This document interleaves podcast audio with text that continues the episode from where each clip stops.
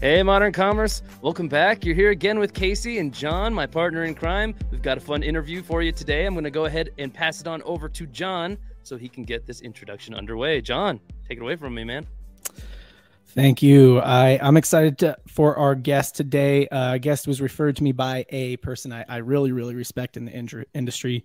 Uh, spent a couple minutes getting to know this man the other day, and I'm like, hey, he's the real deal. We got to have him on the podcast. Uh, so, Mr. Kelcey Lehrich, uh, the co-founder and CEO of 300, 365, not 365, of 365 Holdings, uh, holding company that holds, as of today, when we're shooting this, eight e-commerce brands. Correct? That's correct. And uh, the math adds up whether you say 365 or 365. I'm, yeah, I'm good either way, but yeah. thank you. Glad to be here. Thanks for having me. It sounds better when it's 365 though. Like it just rolls off the tongue. If I had a dollar for everybody that called it 360 holdings, I wouldn't even need to be on this podcast right now. Which doesn't make any sense to me. Like everybody, I don't know. The amount of thought I guess that, that name brand five years ago was like nothing. Like it was like, hey, yeah. we need a name for them. Like we don't need a name. It's not that serious. It's not going to be anything you know real known one day. It's just like uh, for tax return purposes. Yeah. Here we are. Right. Yeah. And now it's known. And I do get it. I guess one full spin, one cycle. I don't know. I get it could be 360. We make money 365 days a year doing commerce right. on the internet. Yes, you can sell every single day. I want Whole Foods to sue me for their house brand, you know, whatever. nice. So yeah, Kelcey, give us a little bit about your background, a little bit about you, um, and, and what you're up to, and specifically the kinds of e-commerce brands that uh, 365 Holdings looks for and targets.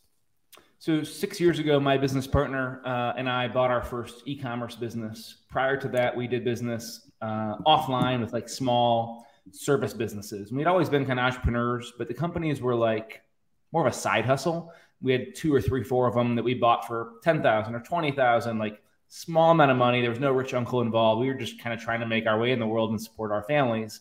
And every year we'd make more personal income. We'd maybe grow those little businesses a little bit. But we finally sold the first one uh, for like $100,000. And that was a down payment for 10% on a million dollar business with an SBA loan. And that kind of got us into e commerce. So prior mm-hmm. to e commerce, we were just hustling with service businesses, and e commerce was an unlock for us to scale. So for the last six years, uh, we've bought more than eight. We've sold a couple along the way. We also had a few that just didn't work out. They were kind of small.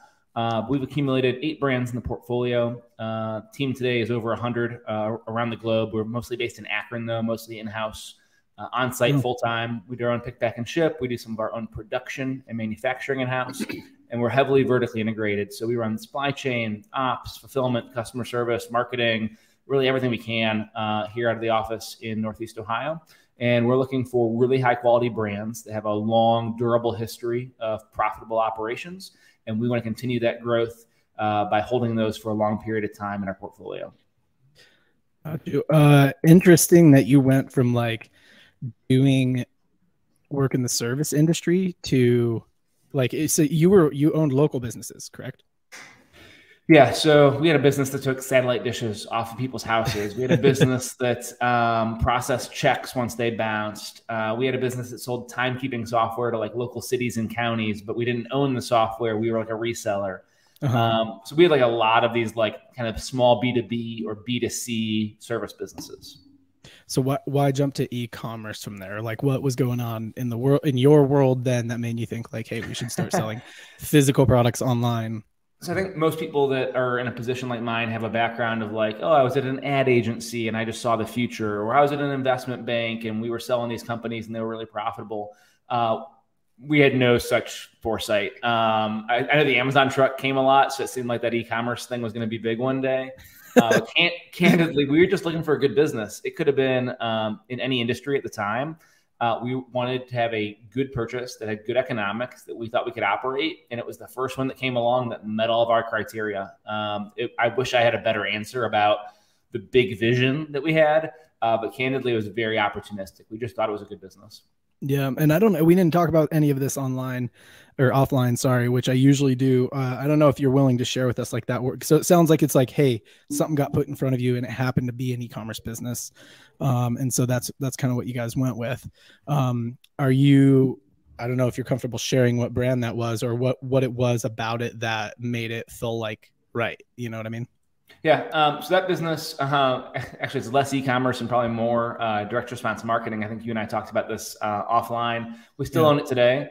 Um, what it did though is it gave us a launching pad to build a team and to learn skill sets in and around e-commerce. About 90 days after we bought that business, uh, we drained the checking account and maxed the line of credit and went and bought another one.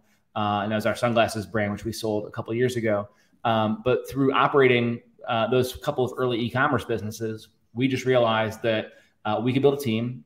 They were growable businesses, more growable than anything we had done before, and they were skill sets that like we could learn as business people. Like Justin and I are just entrepreneurs as background. I don't think I'm God's gift to marketing or finance. I don't think Justin is God's gift to operation uh, or, or human resources, but like we're just entrepreneurs. And we realized e-commerce was a platform where we could take just natural talents that we have and we could be successful. We didn't have to code. We didn't have to be graphic designers. Uh, there, we had the skill sets we needed, and we knew there was industry tailwinds for online shopping, and so we built a platform in this space.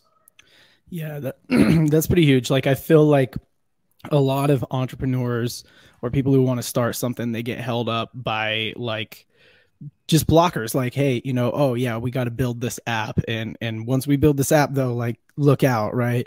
Or we need to go get funding. But like once we get funding look out right? And uh you just saw this industry uh where you know you could start with no code no like background no you could just start doing it right? Like you can put something online and sell it and then do it again and again and again um, without really and, and you can fund your own growth right? Like now i'm sure you guys have custom coded stuff. You guys probably have custom apps on your store all kinds of things like that. Uh, but it starts out with just being able to like I, I think momentum is pretty big. I think momentum is one of the biggest things that stops um, either just entrepreneurial people or people who want to either get in get get into e-commerce or even people who are looking to do something like a holding company or invest in businesses, even own minority stakes in businesses. Like they just let momentum sort of slow them down. You know what I mean? For sure. Yeah.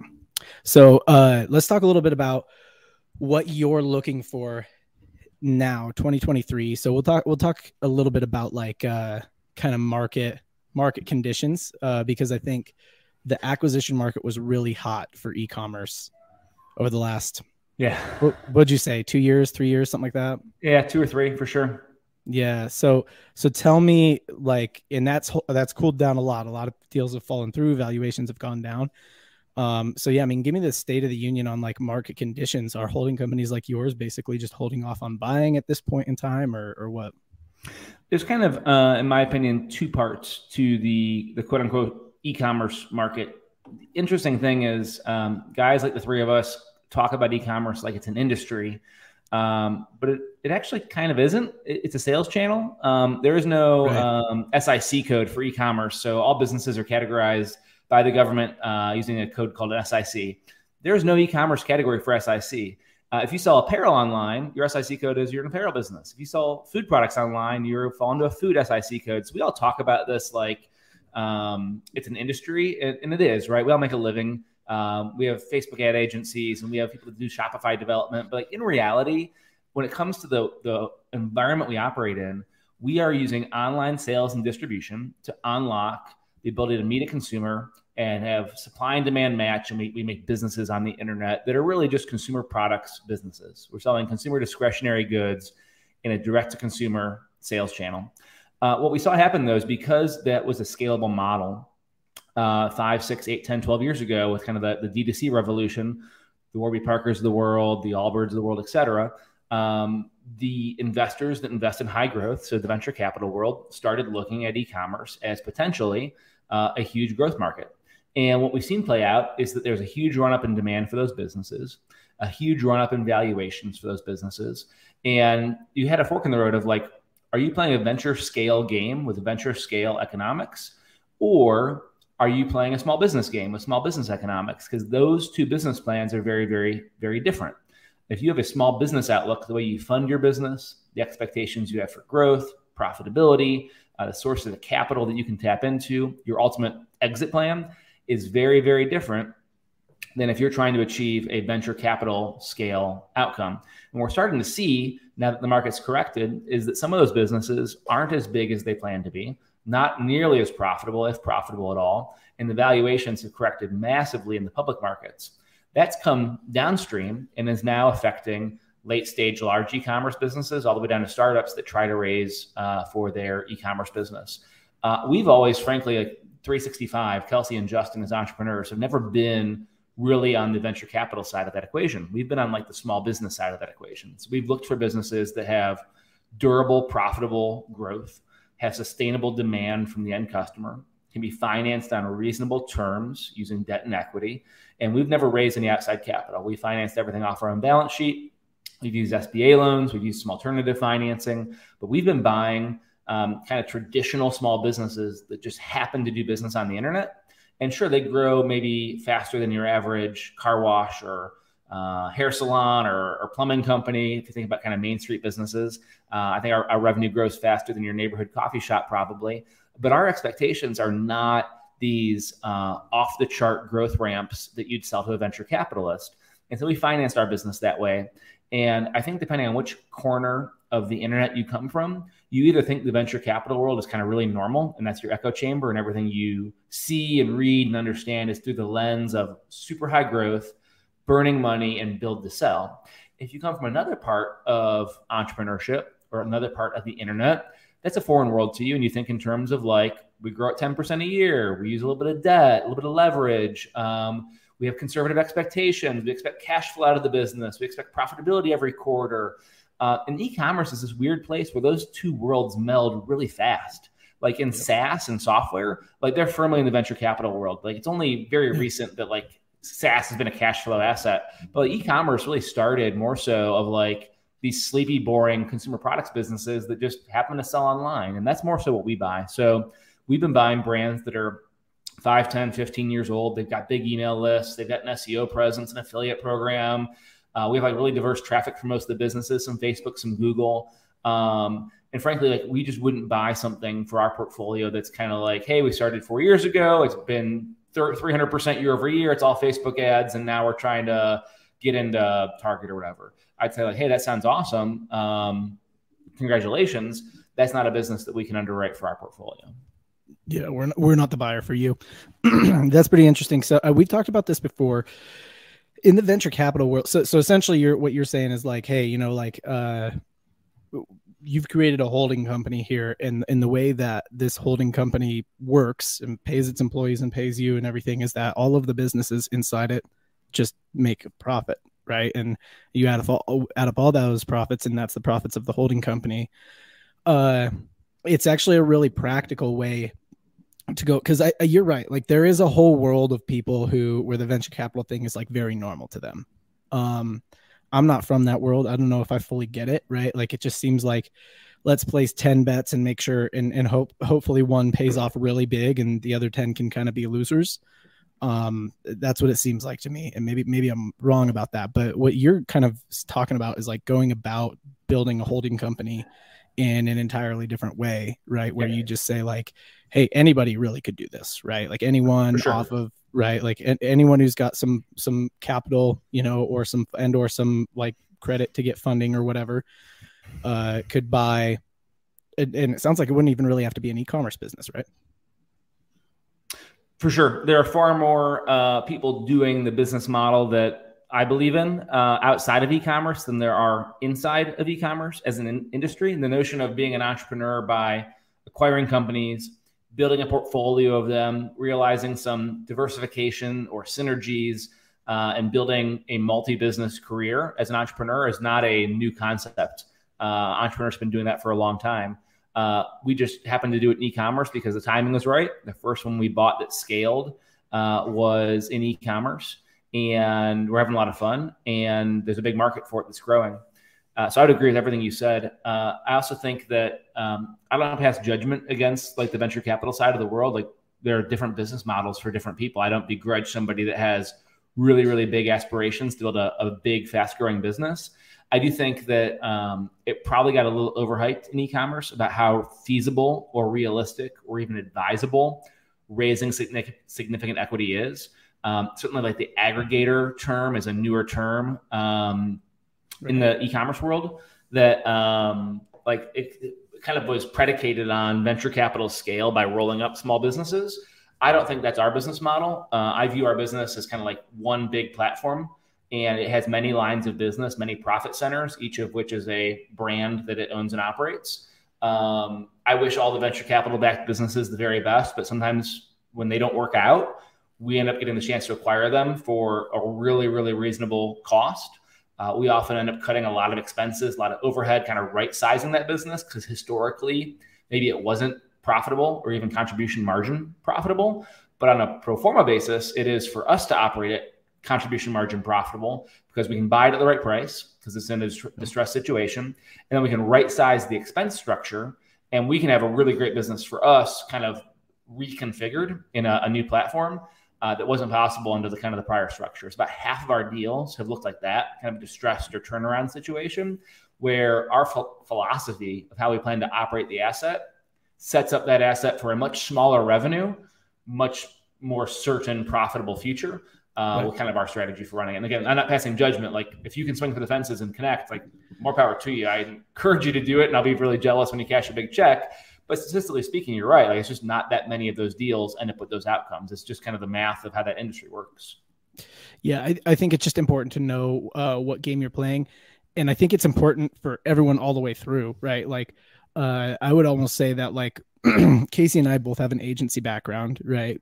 Ads agency, digital marketing agency.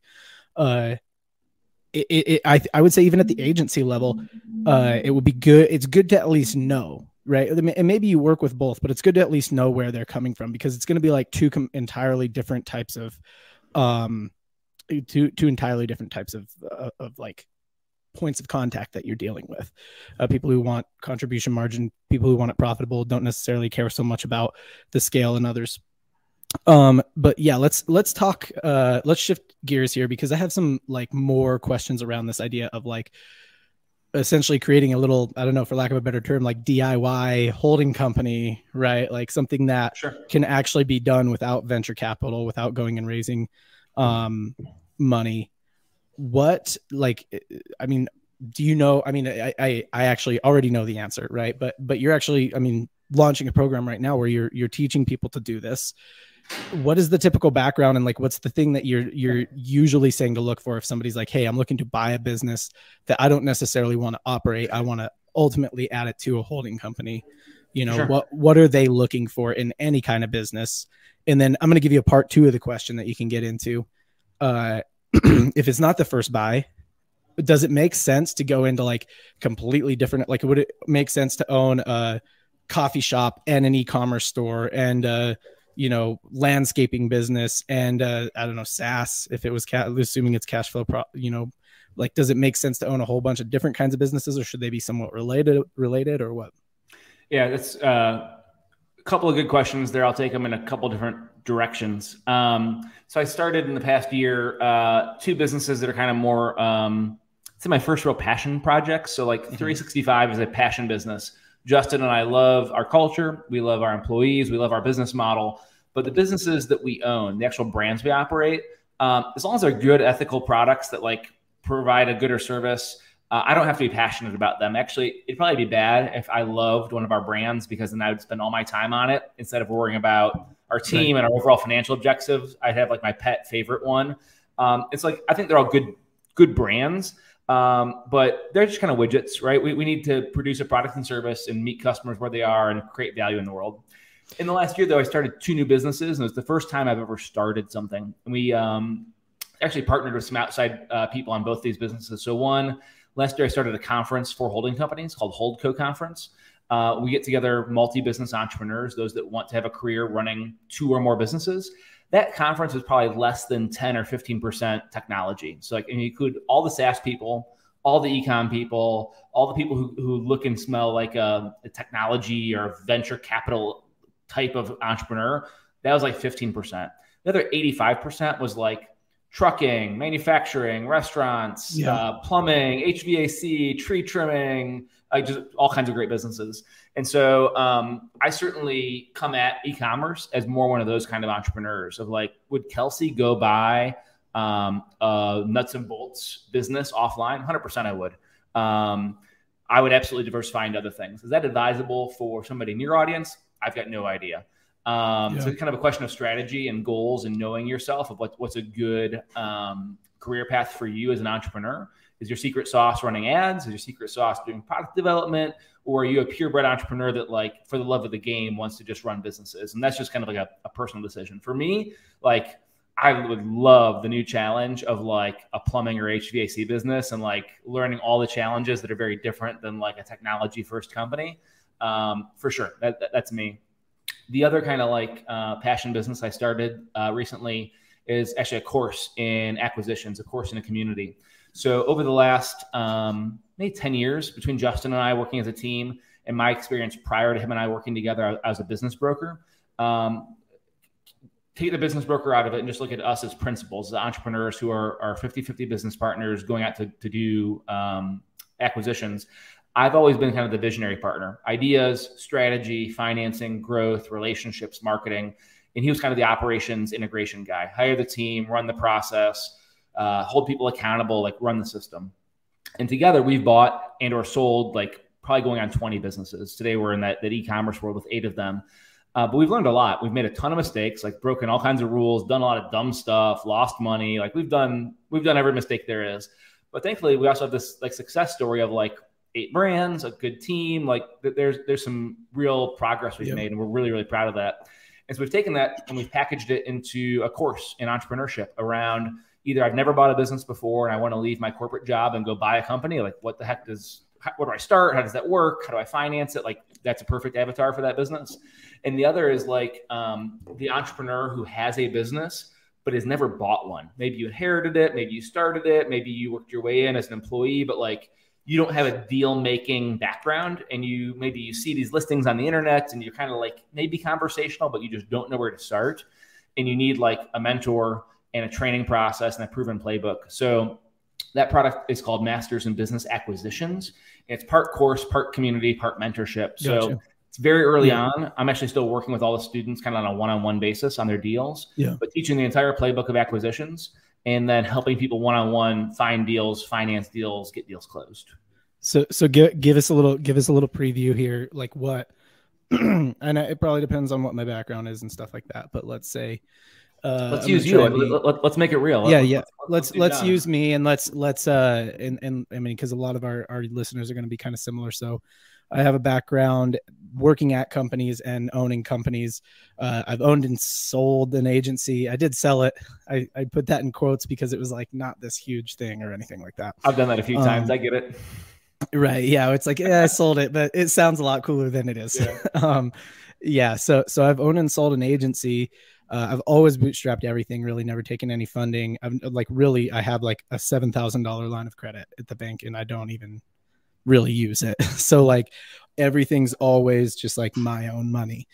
Uh, yeah so i mean i guess that that and then but also i kind of like contract and work for other companies as well yep. right as a freelancer or contractor or consultant um but yeah let's say i come to you i'm like hey yeah. yeah i would i'd be interested in this you know what it can't do for me is take up a ton of time um, and I'm I'm relatively risk averse to taking on like large amounts of funding that I'm going to have to pay back or whatever.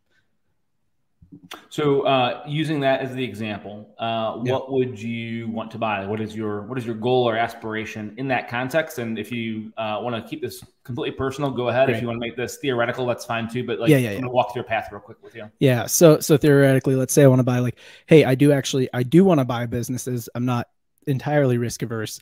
What I would like to buy is assets that cash flow with relatively uh, small amount of input from me you know to operate or or to own them um so sort of like you know the reason people get into real estate investing mm-hmm. right is because they can buy uh, asset that will cash flow pretty much instantly and it will do so with not a lot of input from them right so that's that's the same kind of thing i would maybe be looking for yep. in buying businesses long term i would like it to be enough cash flow that it's like all of my you know I, I could just do that and do nothing else, uh, and and I would be fine financially. But also, you know, I could not do it because it doesn't need me, and I can do the things that I really like doing with my, you know, working time. I can work sure. on my podcasts just absolutely. Um, so the uh, one thing I'm, i usually am real quick with is the idea of like this perfect passive absentee money machine business is usually more often than not um, kind of myth versus fact. Usually, okay, uh, a lot of things that sound too good to be true, kind of get rich quick kind of stuff, usually turns out to be what you think it is. Um, not to discourage people from okay. looking at buying a business, but like just super candidly, like small businesses are a lot of work. Ones that are worth buying uh, tend to need a lot of TLC to, to operate them. So okay. uh, I've bought businesses ranging from uh, ten thousand dollars of purchase price up to like four and a half million of purchase price and everything in between. Uh, I will say that once you have an, a running business, buying additional businesses that work with that platform is much simpler than buying the first one. So like getting right. your first agency off the ground and then you go buy an e-commerce business that's one of your clients, like that's a super great play to run. If right. you want the um, passive income, live on the beach, for a work week kind of lifestyle, it's hard to do with a business. Yeah, I'm, I'm not. Um, go ahead. Yeah, yeah, yeah. right. Yeah, and and I, w- I would say uh, myself myself. Mike came unplugged. A little technical difficulty here. You're good. Stand by. Yep. Um, I would say myself, most of my listeners probably don't necessarily want like full passive income, you know, four hour work week, live on the beach. It, like that's not what I'm talking about. I think we're, I think I'm talking more about like, I couldn't be the long term term operator, or, or let's say I'm going to go buy a plumbing business or a yep. Coffee shop or like I don't, I'm like, I'm not interested in like being the operator of that business on a long term basis. I now, if it takes me for a few months or whatever, yeah. you know, there's a time. The first one you should buy is one you can run. The, the first see. business you buy, you should be able to operate. So if you're a digitally native person, you're listening to this podcast, your first yeah. business should be a content website or an FBA business or an agency with three clients that does podcast post production or like yeah. something that you can do. Um, businesses tend to trade in such a way where like, uh, especially when they're small, if you're not going to have a $2 million loan with a big down payment and an SBA guarantee and all this kind of stuff, you're buying like a, a small nuts and bolts business. Um, most of the cash flow goes to the people doing the work. And so, can you jump yeah. in and work nights and weekends for three months and build systems? Maybe have a VA automate some things and go fix some technology and do a little biz dev and like get the thing running and know that if worst case happened and like your team left you and you could still run it, or if you lost your job, you'd have some income and you could like scale down your team and pay yourself more buying a yeah. small company is probably the best move to start with for somebody that's really risk adverse. Broadly speaking, though, I'm like, my number one advice is shop bigger. For people that really they have the risk tolerance, they say, you know what, I am an entrepreneur. I want to run a company. I know that one day I will have many employees and I will be a successful business person. that, that is my future. To that individual, I say, pull the band-aid off, go big or go home. Like do this faster, you will make more progress and probably be more successful with a bigger business than stepping stones. To somebody who's risk adverse and kind of wants side income or wants to scale up, like nothing wrong with that, like no judgment at all. To that person, I would say, make sure you can operate it. Like if you can't go to the coffee yeah. shop because you got to be at your job, don't do a coffee shop. Buy a blog yeah. or an Amazon business or like something that you could do from your cell phone. That way, you're going to feel much safer with that investment. Yeah, I and that's that's kind of what I was like uh getting at or thinking about too is that like I think uh dead on if you're risk averse if you've never bought a business before it is doable right it is you know doable to build this whole sort of DIY holding company um but you probably that's why yeah. that's why I bought the first one like I had no idea what we were you getting into at the first e-commerce business I just knew between Justin and I like we could figure it out the, the thing and you had the time hard. to put into yeah you had the time yeah, to put like, into it the way the economics worked, we were going to get our investment back within months. Uh, we were right. actually going to give ourselves raises based on the cash flow. Like we were comfortable signing the loan. And so if you're comfortable doing yeah. that and you buy a business you're willing to operate, like you should be really well paid in your first year of small business ownership. Is it risky? Sure. If you fail, the bank will come for you. Like there's a guarantee on those loans. If you're willing to take that risk and you know that you had put in the hustle and you understand the business and you're comfortable with it, like you can get paid handsomely yeah. to run a small company. Uh, you just yeah. got to make sure you're, you're, able to do that work. Uh, and and I like that, right? Like if you're risk averse, make sure it's one you can run. Like you can essentially hire yourself, right? Correct. Uh, and and um, the other thing that is, I, I and I think probably if you're in that position, you're probably two, maybe three, maybe only one business purchase away from being the other person that you're talking about. 100%. You're going to buy bigger now and you're going to like, you Mhm. know, hire people to operate it right away. And you're not going to really step into My- this as much. My downside is I packed the last box here and shut off the lights if it all if it all blew up. Uh, Justin and I Uh-huh. high five and like the last shipment leaves is, is our downside. Our upside is we have um, tens of millions of revenue and employees and like a real like business we've built um, Right. and it compounded through time. Yeah. 100%. Yeah. Beautiful. So, uh, and then get, tell me about finances. What, what do you tell people to look for financially, uh, in their first acquisition? And, and I don't want to like kind of stereotype the, the kinds of people, uh, who would be interested, but Yeah. I'm going to guess it's a lot of people who are already in pretty well paying jobs, but are in, and are interested in entrepreneurship, but want to keep their job, right? Because they're either happy with it or for security. Uh, or people who are already entrepreneurs of maybe like one business and they're like, how do I, you know, Yeah. leverage what I'm doing So, here? if you're in a job, the real question is: Do you want to buy like a side hustle stream of income, or do you want to change your career? Because that will just Yeah. really impact which path you go down. I do think you can search for a business uh, nights and weekends. You have a family; it'd be really, really tough time wise to work a full time job, Yeah. and take care of yourself and your kids. Like that, that'd be hard to do. Um, it'd be a lot of lot of nights and weekends. But I do think you can buy your first business while employed. I think that's very doable. I Yeah. would just be actively deciding based on your risk. Do you want to buy small and side hustle and be able to scale? Or do you want to make a jump? Do you want to make a career changing, life changing jump? And both are good depending on your own circumstances and your decision. If you own a business, I think there's a ton of strategic small acquisitions that you can do. You've probably thought about. You just might not know like the first steps to take. But like if you own a roofing company, you should go find a siding business. If you own an agency, Yeah. you go go find an e-commerce business. If you're doing uh, paid ads, you should learn SEO. Like there are so many ways to bolt together small businesses. And if you are listening to this podcast, you definitely know the softwares, uh, Yeah. how to hire, how to train, how to use VAs, how to automate things to like benefit yourself when you do that. Uh, we definitely see a lot of synergies in the businesses we put together on a shared services model. And I think that entrepreneurs that have an existing business, growing through acquisition is fantastic.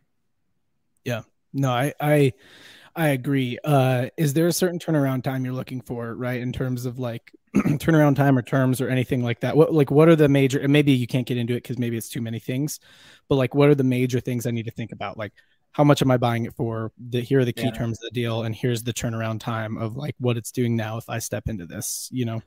super super situationally dependent what i would say the most important thing with that type of question that i really excuse me really really harp on for people is just being incredibly clear about your goals and aligning what you're chasing against your goals. Like there is no right answer. Like the right answer could be none of the cash goes in my pocket it pays itself off in three years and that's a big win. A different answer could be i'm going to hire somebody they're going to run it for me. Like there's all these different variations that are incredibly Right.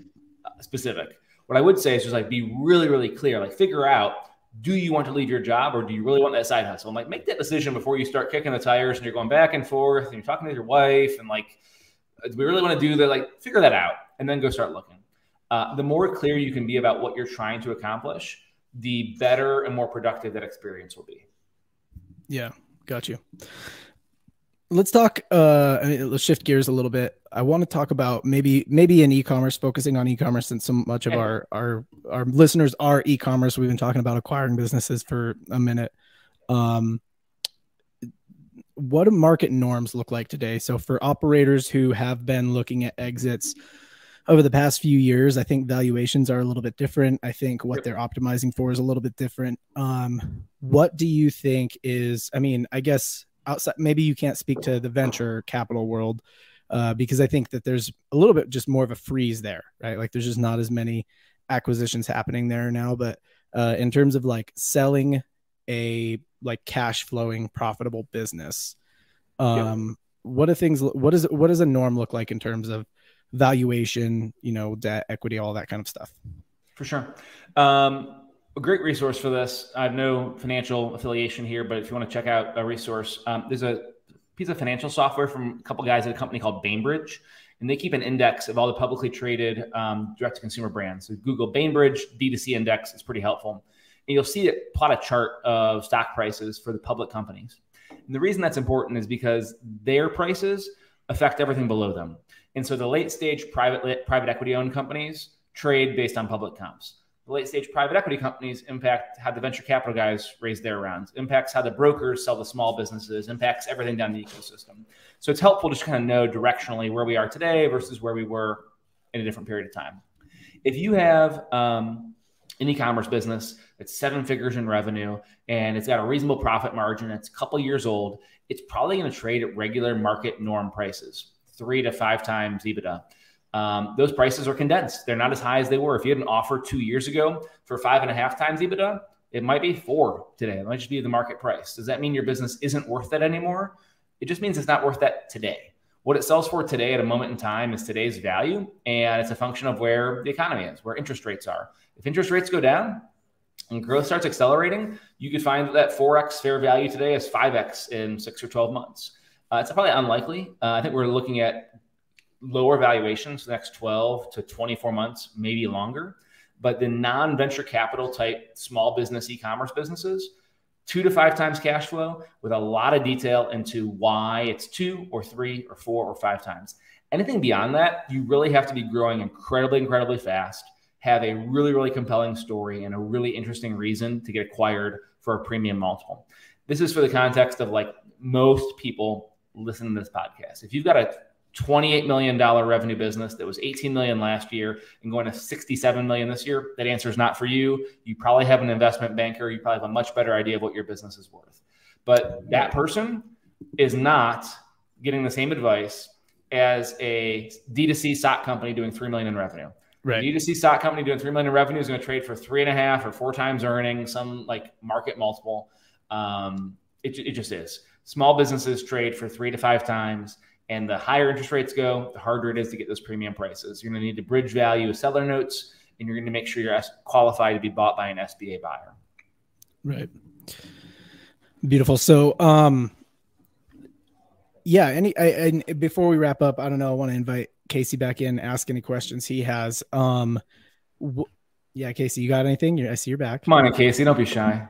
All right, I've got we've got kind of a tradition on the show uh, for one-off questions. Uh, I, I wonder. Prepped for this. That's okay. Yeah. Hey, this is what we do. We come from uh, left field a little bit. Um, yes. Are you a sports fan by any chance? I am not. I'm oh, not no. a sports fan. I don't know anything. Uh, I can go get my Never business mind. partner, and he could probably answer the question. Did I just ruin the show? Mind, yeah, yeah. Show ruined. Ru- Show's completely ruined. End broadcast. Everybody leave. Uh, no, it, it's all right, Casey. Anything else that you've uh, got? What What we would probably what I'd have you ask, uh, what I'd ask you to do is uh, do this last segment that we do on this episode called a parting shot, which is if somebody were not watching the rest of this episode and you had to give them the too long didn't read version in like a minute, uh, 30 seconds, something like that, uh, what would you say to somebody who just clicked on now that they, the condensed version of what they could have learned from this whole episode? Acquisition entrepreneurship is hard but rewarding. Uh, valuations are down across the board, especially in e-commerce. So it's a great time to buy. And I would encourage anybody interested in buying to do some deep work on themselves to understand their goals, their aspirations, their risk tolerance, and kind of calibrate their expectations for buying a company against those things. And if it's a good fit for you, it's a fantastic way to make a living. It's a lot of fun. And I'd recommend it to anybody that thinks they're cut out for it. Beautiful. Wow. And I, I actually Wonderful. think that's yeah, that that was great. And and it's funny. I'm not. I don't mean to double down on parting shots here, but I was I was actually just talking to somebody who about like art of AI, artificial intelligence, right?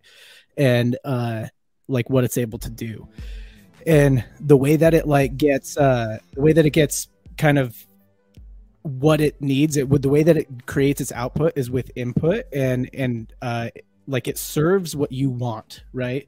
And so i mm-hmm. think a lot of people don't think it's artificial intelligence is very good because they're just not able to give it very good inputs right? Because they're not very self-aware of what they want. Yeah. um, so in a world where ai did a lot of things for us theoretically as humans we would just have to be much more self-aware of what we really want. And i think that's exactly what you're saying here is that it's like self-awareness is the biggest thing that you need as an entrepreneur and especially as like a multiple business holding company entrepreneur. So um, fantastic. Kelcey, thank you for being on today. Uh, quick second here. Tell us where we can. Uh, I know you said mention you have a course in community. uh, MBA Acquire. Tell us where we can go sign up for MBA Acquire, learn more about it.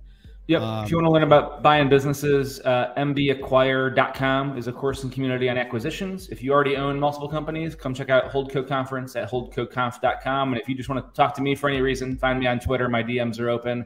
And I love chatting with other entrepreneurs. So reach out anytime. Cool. Thank you. All right, Casey, uh, say this, restart the music, say the YouTube things, and bring us out.